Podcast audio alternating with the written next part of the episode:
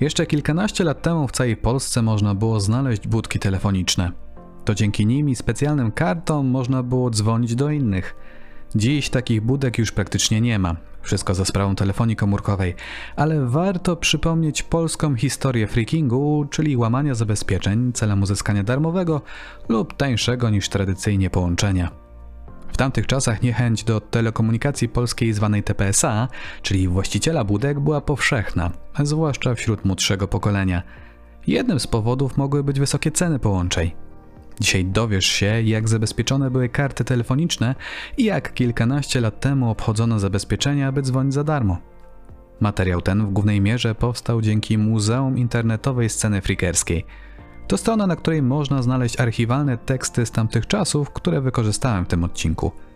Pomimo iż opowiadane historie miały miejsce około 20 lat temu, już teraz bardzo ciężko jest znaleźć materiał na ten temat. To, co zaraz usłyszysz, powstało dzięki lekturze kilkunastu tekstów, tzw. Tak FAQ. Były to pliki tekstowe, w których autorzy dzielili się swoimi metodami walki z TPSA. Zrozumienie tych wpisów i przetłumaczenie ich na dzisiejszy język zrozumiały dla wszystkich nie jest takie proste. To sprawia, że ten film na pewno nie jest kompletny i nie opowiada całej historii. Jeżeli byłeś zaangażowany we freaking i zauważyłeś błędy, to daj znać w komentarzu. Myślę, że warto zachować te opowieści dla przyszłych pokoleń. Miłego słuchania. Naszą opowieść zaczniemy od modelu AW652 zwanego mydelniczką. Był to automat wrzutowy, czyli taki, w którym aby zadzwonić trzeba było wrzucić monetę. Moneta ta była badana pod kątem minimalnej i maksymalnej grubości i średnicy. Wrzucało się ją przed wykonaniem połączenia, wpadała ona do środka telefonu, gdzie była tymczasowo blokowana aż do uzyskania sygnału. Zabezpieczenia tego urządzenia były bardzo prymitywne.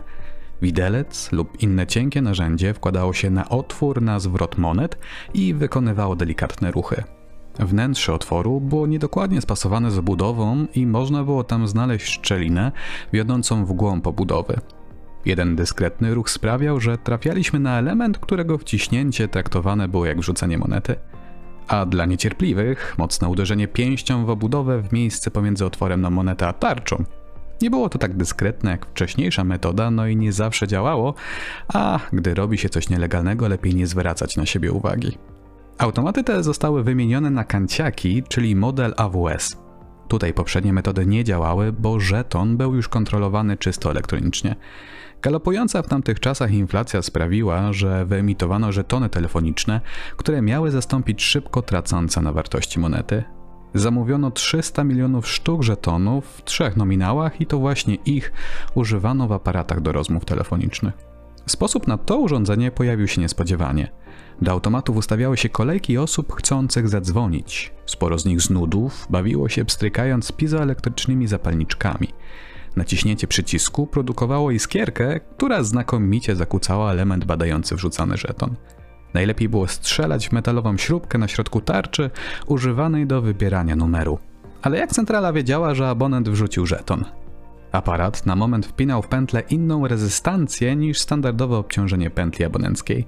Centrala widziała to wtedy jako impuls prądowy i pozwalała na dalszą rozmowę. Pomysłowi studenci zaczęli więc wpinać oporniki przy pomocy przewodów zakończonych krokodelkami, aby oszukiwać centralę. Nic więc dziwnego, że TPSA czasami usuwała nieszczęsne automaty z terenów uczelni. Ale samo usunięcie to nie wszystko.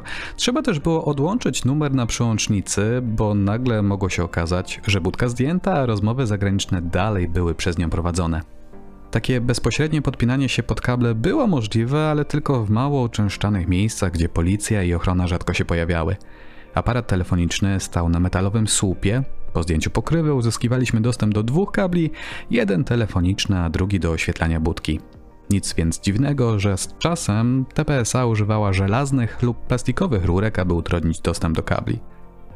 Na początku lat 90. w Polsce pojawiły się publiczne automaty na karty – była to nowoczesna alternatywa dla automatów na żetony.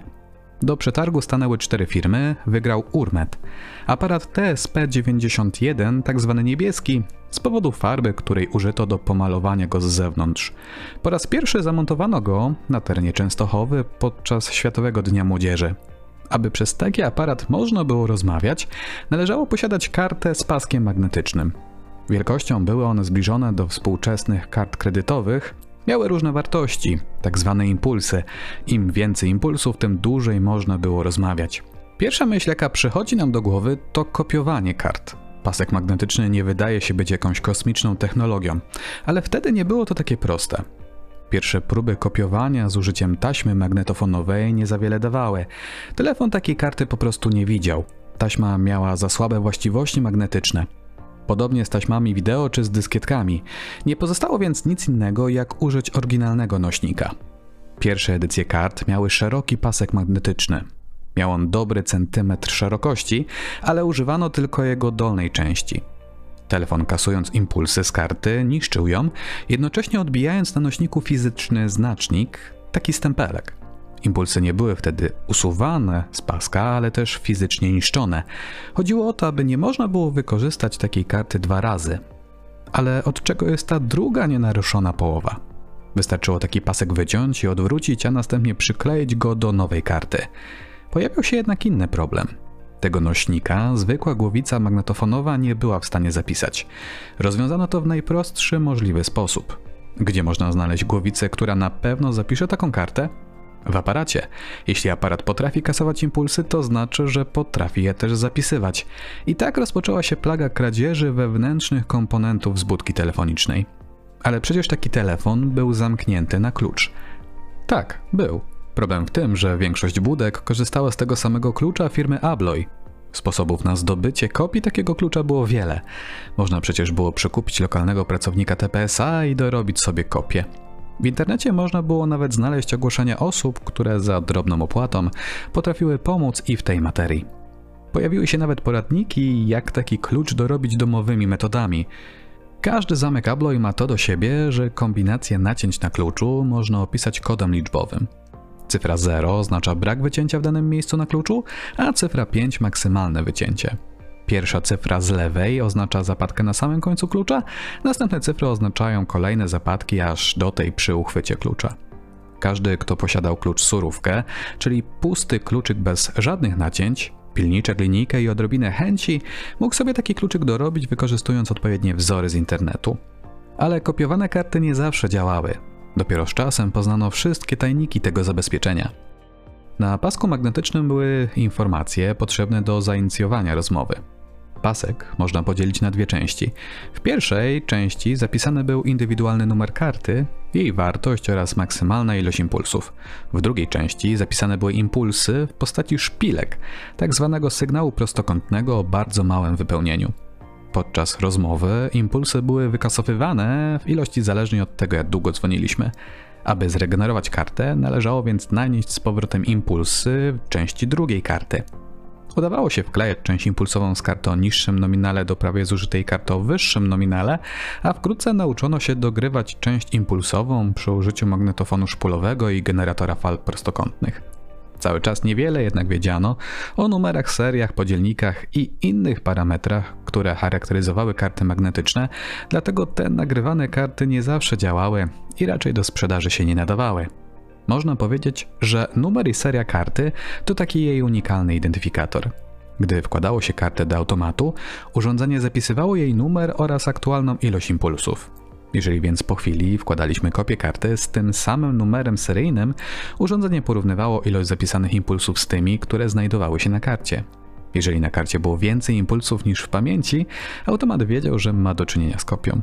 Usuwał wtedy wszystkie impulsy i wypluwał taką kartę, wyświetlając stosowny komunikat. Niebieski urmet mógł zapamiętać ponad tysiąc numerów kart. To pokazuje, że klonowanie miało bardzo ograniczone zastosowanie. Możesz więc teraz pomyśleć, że wystarczyło przecież pójść do innej budki telefonicznej, ale co jeśli w Twojej okolicy była tylko jedna taka budka?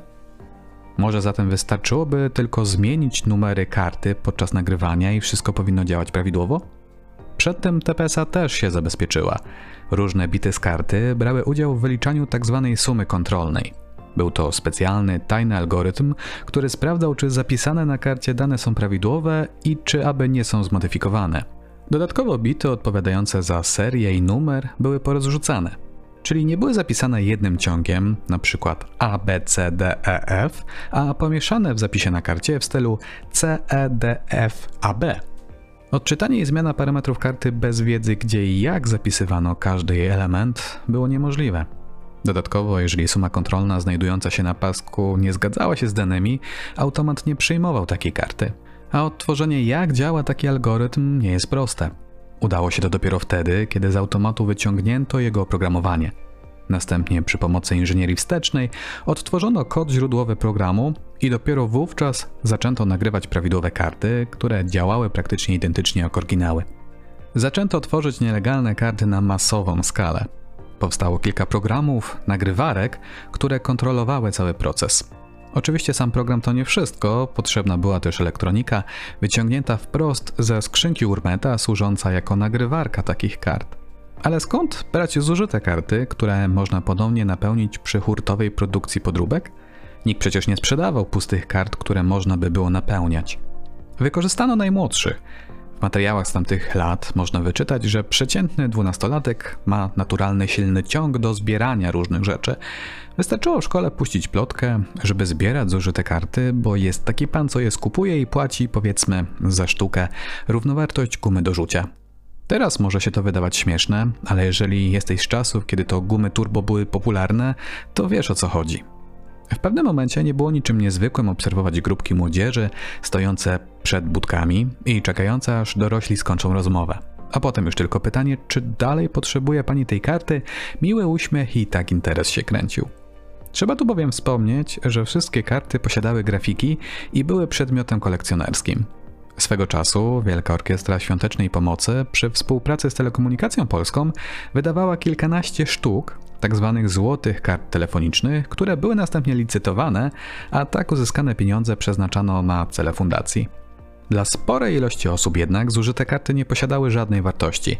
Nie zmienia to jednak faktu, że czasami do zdobywania takich kart używano pewnych sztuczek. Jeżeli posiadaliśmy kluczyk do budki, mogliśmy zmodyfikować mechanizm przyjmowania kart w taki sposób, że karty nie wracały do prawowitych właścicieli, tylko wpadały do środka budki. W tekstach z tamtych czasów można wyczytać, że najlepiej takie pułapki zastawiać w soboty po 14, bo wtedy pracownicy telekomunikacji po prostu już nie pracowali. Ale używanie pirackich, doładowanych kart to nie jedyny sposób na dzwonienie za pół darmo. Do obsługi automatów używano specjalnych kart serwisowych. Dzięki nim można było ustawiać wiele parametrów urządzenia. W teorii taką kartę posiadali tylko monterzy, którzy mogli modyfikować parametry budki. W praktyce jednak można ją było kupić za 50-150 zł. Taką kartę wkładało się do slotu. Po chwili była ona wyrzucana, a na wyświetlaczu pokazywał się interfejs graficzny. Metoda ta znana była jako card programming. Co można było tak ustawić? Wartość taksacyjną, czyli ile impulsów ma skasować budka z karty po otrzymaniu sygnału z centralki. W bardzo starych budkach dało się to podobno ustawić na zero, czyli z karty nie były pobierane impulsy. Oczywiście działało to także w drugą stronę, czyli mogliśmy zmodyfikować aparat tak, że kasował więcej impulsów niż zazwyczaj. Numery darmowe, czyli takie, na które budka zadzwoni bez włożenia do niej karty. Niestety dało się tam wpisać tylko cztery cyferki, bo z założenia numery na policję czy straż pożarną były krótkie. Ale i na to znaleziono sposób. Wprowadzaliśmy tam początek numeru, na jaki chcieliśmy zadzwonić.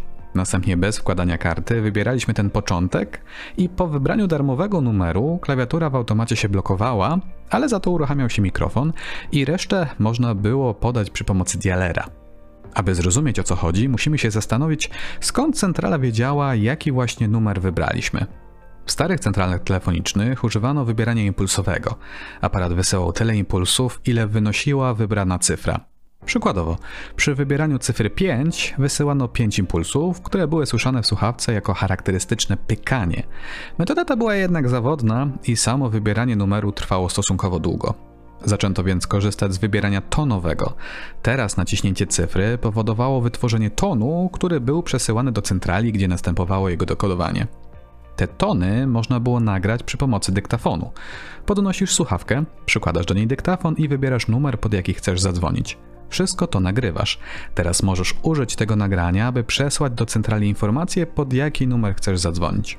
Teoretycznie klawiatura jest zablokowana, ale mikrofon już nie. Twoje nagranie z dyktafonu jest traktowane przez centralę tak, jak gdybyś wybierał numer przy pomocy klawiatury. Z czasem na rynku pojawiły się generatory tonów i dyktafon nie był już potrzebny. Ale wracając do ustawień serwisowych. Mogliśmy też zmienić numery zablokowane, czyli takie, na które budka nie zadzwoniła, a na wyświetlaczu pojawiał się tekst numer zablokowany. Jednym z zablokowanych numerków był numer 900. Dlaczego właśnie ten? Obecnie, gdy dzwonimy poza swoje miasto, po prostu wybieramy numer kierunkowy, np. 022, a następnie numer telefonu. Dawniej trzeba było zamówić rozmowę międzymiastową. Dzwoniliśmy pod numer 900, podawaliśmy swój numer i ten, gdzie chcieliśmy zadzwonić, a po chwili centrala odzwaniała do nas, równocześnie dopisując opłatę do naszego rachunku. Jeśli udałoby się nam teoretycznie zamówić rozmowę na numer automatu, to zapłaciłaby za nią TPSA.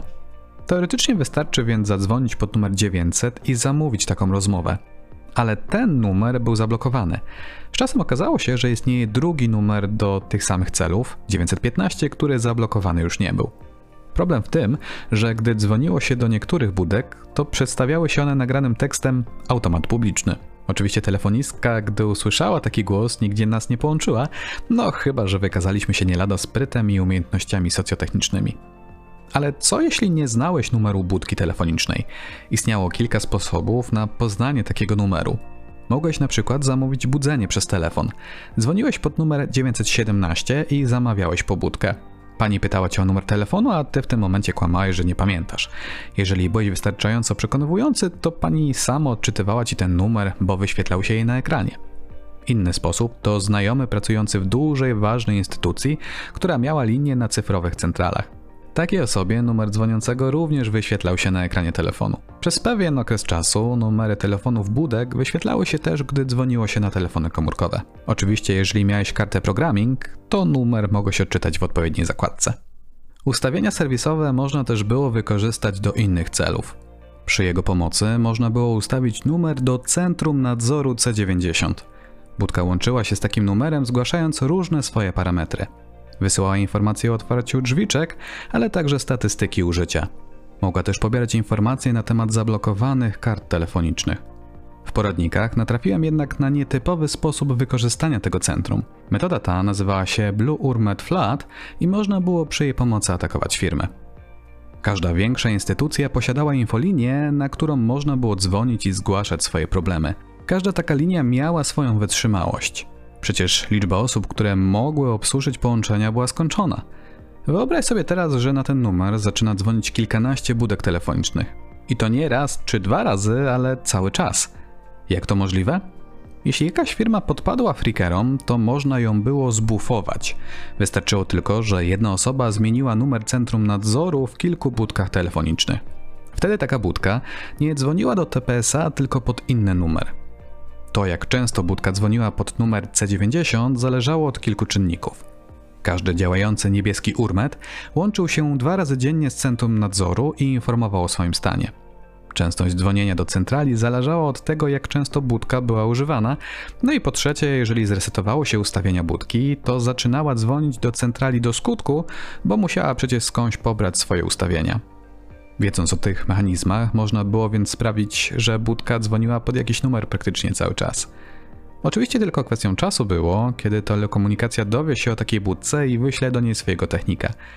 Kolejnym sposobem na przedłużenie tej męki jest uszkodzenie budki, ale takie bardzo wyrafinowane.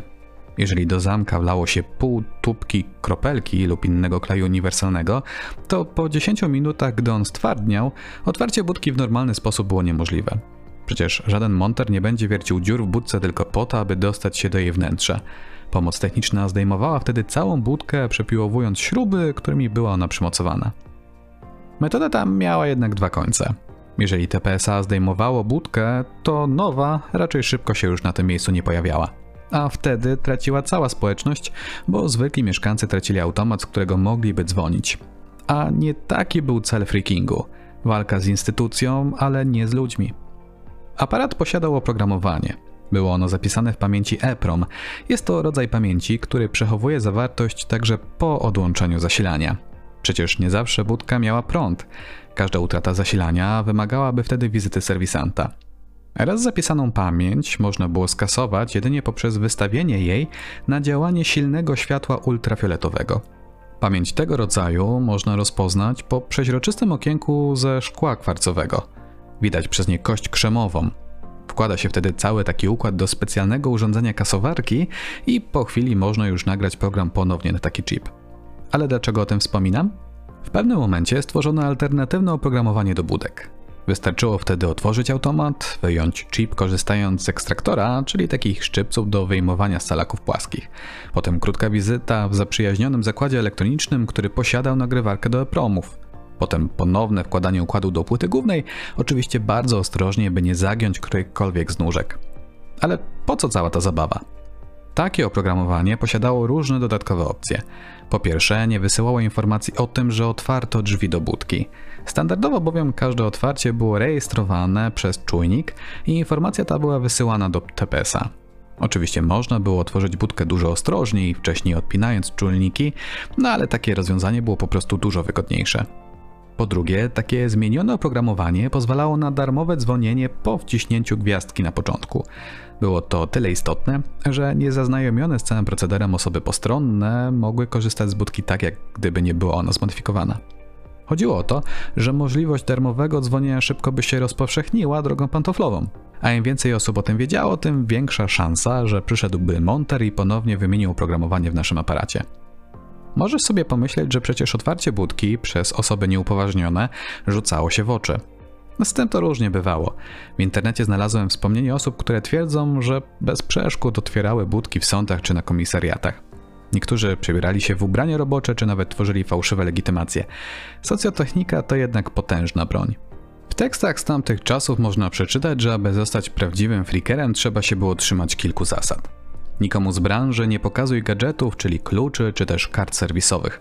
Nie szpanuj akcesoriami i wiedzą przed koleżankami. Nie niszcz automatu, jeżeli jest tylko jeden we wiosce. Nie podpinaj się pod kabel ludzi biednych, co nawet na chleb nie mają. Staraj się nie okradać zwykłych ludzi. Nie działaj na pokaz, czytaj dużo tekstów o tej tematyce. Jeśli coś odkryjesz, to puść to w sieć. Jak już będziesz wystarczająco dużo wiedział, to przekaż wiedzę innym, no i to nigdy, ale to nigdy nie daj się złapać, chyba że wolisz 3 lata w zawiasach. Nie wszyscy byli jednak tacy honorowi. PBX to centralka wewnętrzna, zazwyczaj montowana w jakichś instytucjach państwowych lub większych firmach. Gdy posiadała ona kartę DISA, możliwy był wybór numeru wewnętrznego w systemie tonowym. Czyli firma posiada jeden numer zewnętrzny, przy pomocy którego mogliśmy się połączyć z każdym pracownikiem używając numeru wewnętrznego. Wybieraliśmy numer firmy i słyszeliśmy w słuchawce: Dzień dobry, tu firma Krzak. Proszę wybrać tonowo numer wewnętrzny lub czekać na operatora. Na standardowych ustawieniach, gdy jako numer wewnętrzny wybraliśmy dziewiątkę lub zero, słyszeliśmy dial tone, przy pomocy którego mogliśmy dzwonić dalej, gdzie chcieliśmy, za cenę lokalnego połączenia z centralą firmy. Niektóre centrale były oczywiście zabezpieczone hasłem. Można było próbować zgadywać te najpopularniejsze 1234 czy 1111 lub też po prostu przekupić pracownika, który sprzedał nam kod za parę złotych. Firmy, które mogły posiadać PBX-y, można było znaleźć w książce telefonicznej. Po prostu szukało się w spisie numerów tych, przy których figurowały numery wewnętrzne. Z czasem jednak centralki były coraz lepiej zabezpieczone i mało kto pozostawiał je na standardowych ustawieniach. Nic dziwnego. Przez wiele lat wiele firm i instytucji sporo straciło z tytułu nieuprawnionego dostępu do sieci telekomunikacyjnej przez centralkę abonencką. Ale skąd tak wielkie rachunki? Kojarzysz linię 0700, czyli te, gdzie minuta rozmowy kosztuje kilka złotych? Wystarczyło się dogadać z właścicielem linii. 50% dla ciebie, 50% dla mnie. Z każdej rozmowy, jaką wykonujesz na specjalny numer. On miał ruch w biznesie, a ty pieniądze, a traciły firmy, które za takie rozmowy musiały przecież słono płacić. Czy to, co robiły grupy freakerskie, było złe? A może w jakiś sposób dobre i właściwe? Nie mi to oceniać. Co wy o tym sądzicie? Dajcie znać w komentarzach. W tekstach pozostawionych w internecie można znaleźć różne pomysły, które mogły się źle skończyć. Chociażby Make Your Armed Smoke, czyli pomysł na wywołanie paniki lub zamieszania w miejscach publicznych. Przyklejano kilka zapalonych papierosów na płycie głównej, usuwano czytnik kart i zamykano budkę. Po chwili zaczynały się z niej wydobywać gęsty dym, który mógł uruchomić urządzenia pożarowe. A dlaczego papierosy? No bo długo się palą i potrzebują stosunkowo mało powietrza. TPSA przegrywało tą nierówną walkę. W odpowiedzi wprowadzili karty zielone z wielościeżkowym zapisem. Nowy czytnik posiadał dwie podgłowice określane jako środkowa i kasująca. Na oryginalnych kartach znajdowało się 5 ścieżek, z czego 3 środkowe były odczytywane przez głowicę środkową, a wszystkie 5, czyli cały pasek, przez głowicę kasującą. Co takiego znajdowało się na tej środkowej ścieżce? Takie oto zapiski znalazłem w dokumentach z przeszłości. Otóż znajdowały się tam zera jedynki, tylko o oczywiście zmienionym kształcie, które wraz z tym, co było na bocznych ścieżkach, dawało normalny zapis. Na każdej środkowej ścieżce znajdowało się parę nietypowych wybrzuszeń. Wybrzuszenia te, skorygowane z zapisem ze ścieżek bocznych, który w tym miejscu przyjmował inny niż dotychczasowo kształt, dawały prawie normalny bit, taki jak w poprzednich czerwonych kartach. Bit ten był jedynką, więc te nietypowe wybrzuszenia nazwano nowymi jedynkami. Kiedy głowica środkowa czytała swój obszar paska, tylko napotkane nowe jedynki rozpoznawała jako te jedynki, a ich lokalizacja w całym zapisie musiała się jeszcze zgadzać z tak zwanym trzecim algorytmem. Brzmi to strasznie skomplikowanie, spróbujmy to więc nieco uprościć. Karty zielone, czyli te nowe, miały dodatkowe zabezpieczenia w postaci danych wyliczanych dodatkowym algorytmem oraz nieco inny sposób zapisu niektórych bitów na karcie. Informacje były też odtąd zapisywane na pięciu ścieżkach. Można powiedzieć, że początkiem końca darmowego dzwonienia było wprowadzenie automatów na karty chipowe. Zawierały one układ elektroniczny w standardzie Eurochip. Kartach chipowych znajdował się licznik tak skonstruowany, że niemożliwe było jego ponowne napełnienie. Karty były również zabezpieczone przed utratą jednostek w przypadku gwałtownego wyjęcia karty szczytnika. Dlatego zbędnym stało się stosowanie drogich mechanizmów wciągających kartę do środka automatu. Najciekawszym jednak elementem jest zaimplementowane sprawdzanie autentyczności kart. Czytniku automatu znajdowało się do pięciu kart mikroprocesorowych SAM, wyglądających jak mała karta SIM do telefonu komórkowego. Każda karta SAM zawierała klucz kryptograficzny. Po włożeniu karty do automatu odczytywał on najpierw 16 bajtów z karty, m.in. numer czy też liczbę jednostek. Dane te trafiały do modułu SAM, który losował pytanie i na podstawie danych z karty, wylosowanego pytania, posiadanego klucza kryptograficznego i algorytmu wyliczał odpowiedź, która trafiała do procesora czytnika. Wylosowane pytanie trafiało również do karty, która na podstawie zapisanego w niej klucza kryptograficznego i odpowiedniego algorytmu wyliczała swoją odpowiedź, która również trafiała do procesora czytnika. To właśnie procesor w czytniku porównywał obydwie odpowiedzi i decydował o zaakceptowaniu karty. Klucz w karcie był inny dla każdej karty, czyli wyciągnięcie tego klucza pozwoliłoby co najwyżej zrobić drugą kartę o takich samych numerach, co bardzo ograniczało możliwości wykorzystania takiej sklonowanej karty. Dlaczego? Automaty używały systemu nadzoru, który przesyłał do automatów czarne i białe listy kart. Wszystkie prowadzone przy użyciu kart rozmowy były rejestrowane w lokalnym centrum nadzoru w postaci czasu połączenia, numeru karty, liczby wykorzystanych oraz pozostałych impulsów. Dane te były następnie przesyłane do centralnej bazy danych. Ich analiza umożliwiała utworzenie czarnej listy kart, gdzie umieszczane były numery kart fałszywych i uszkodzonych. Można tam było również umieścić karty skradzione. Czarna lista była następnie przesyłana do lokalnych centrów nadzoru, skąd automaty dowiadywały się, czy włożona przez nas karta nie jest czasem fałszywa. Wadą przyjętego rozwiązania było to, że dane o ruchu kart gromadzone przez automat nie były wykorzystywane na bieżąco do decydowaniu o zaakceptowaniu karty.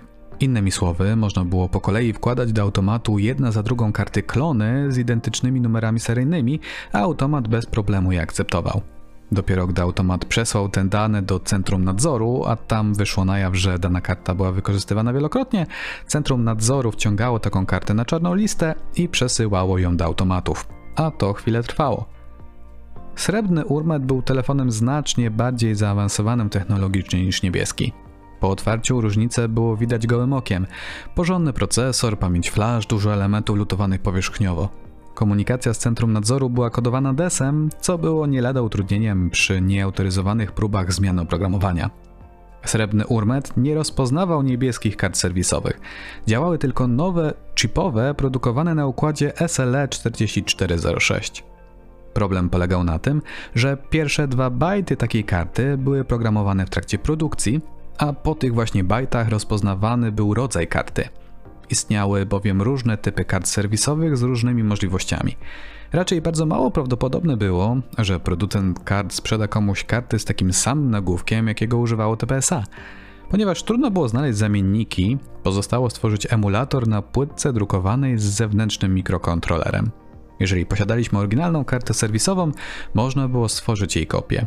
Jeżeli nie posiadaliśmy zapisu z oryginalnej karty, to musieliśmy jeszcze poznać algorytm chroniący integralność zapisu takiej karty. W celu sprawdzenia poprawności, dane z karty były kodowane DSM z kluczem zależnym częściowo od danych karty, a częściowo zawartym w kodzie automatu. Jeżeli otrzymany rezultat kodowania pokrywał się z odpowiednimi bajtami na karcie, karta była akceptowana, no i to wszystko. Dodatkowo pojawiło się urządzenie DRO, którego zadaniem było potwierdzenie przyjęcia impulsu taryfikacyjnego. DRO to urządzenie antypajęczarskie mające na celu uniemożliwienie wykonywania nieautoryzowanych połączeń z linii aparatów publicznych. Kontrolowało ono, czy na każdy impuls centrali telefon odpowiada w odpowiednim czasie innym impulsem. W przypadku braku takiej odpowiedzi, DRO przerywało połączenie realizowane przez dany aparat. Wszystko zakończyło się, gdy automaty telefoniczne zniknęły na dobre we wrześniu 2017 roku. A czy ty pamiętasz te czasy? Daj znać w komentarzu. Jeżeli interesujesz się bezpieczeństwem, to zapraszam Cię na moją stronę, którą znajdziesz pod adresem szurek.top. Znajdziesz tam różne materiały powiązane z security.